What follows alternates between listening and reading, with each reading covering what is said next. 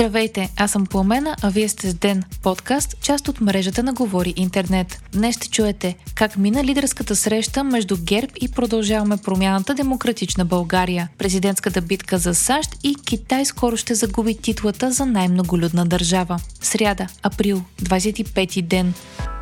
Преди обед днес се проведе лидерската среща между ГЕРБ СДС и продължаваме промяната Демократична България. На нея двете формации, получили най-много подкрепа на предходните две извънредни гласувания, обсъдиха съвместната си работа по ключови закони, по бюджета, както и евентуално правителство. Срещата се отличи с диалогичност, а нападките, които сме чували да отправят едни към други в Народното събрание, липсваха. Въпреки това, почти нищо не се изясни от разговора днес. Двете коалиции ще обсъдят възможността да съставят обща управленска програма, по която да работи бъдещото правителство. ППДБ отново заяви позицията си, че няма да подкрепи кабинет с първия мандат, а от ГЕРБ СДС не изключиха да дадат подкрепата си за правителство с втория мандат, но поискаха да знаят предварително кои ще са министрите. От продължаваме промяната отбиха това искане на ГЕРБ с аргумента, че сега ходът е техен и ще предложат кабинет, ако се стигне до втория мандат. Въпреки положителния тон на срещата и заявките на двете най-големи формации в парламента,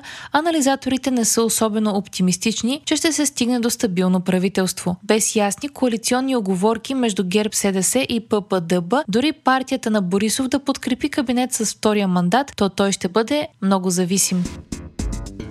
Джо Байден официално обяви кандидатурата си за следващите президентски избори в САЩ през 2024. 80-годишният Байден вече държи рекорда за най-възрастен президент на щатите, пише Reuters. Байден обяви намеренията си в видео, в което каза, че е негова работа да защити американската демокрация. Самото видео започва с снимки от атаката на Капитолия от поддръжниците на Тръмп през 2021 година. Настоящият президент описа републикански платформи форми като заплаха за свободата в САЩ и очерта за какво би се борил в следващите си 4 години начало на държавата, ако бъде преизбран. За сега като основен негов конкурент се очертава Доналд Тръмп, който също е на нескромните 76 години, а срещу него в момента се водят няколко дела.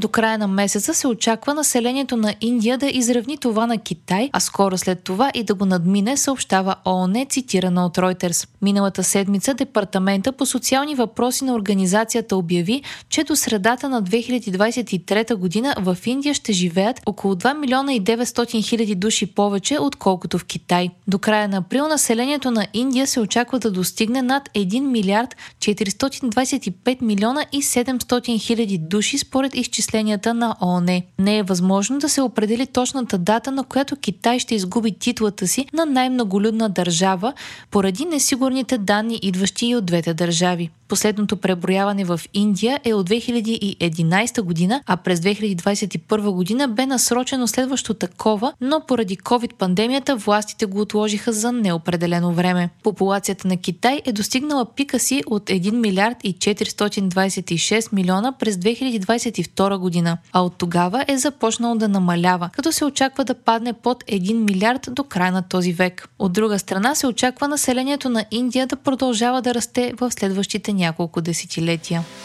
Вие слушахте подкаста Ден, част от мрежата на Говори Интернет. Епизода подготвих аз, Пламена Крумова Петкова, а аудиомонтажа направи Антон Велев. Не изпускайте епизод на Ден, абонирайте се в Spotify, Apple iTunes или някое от другите подкаст приложения, които използвате.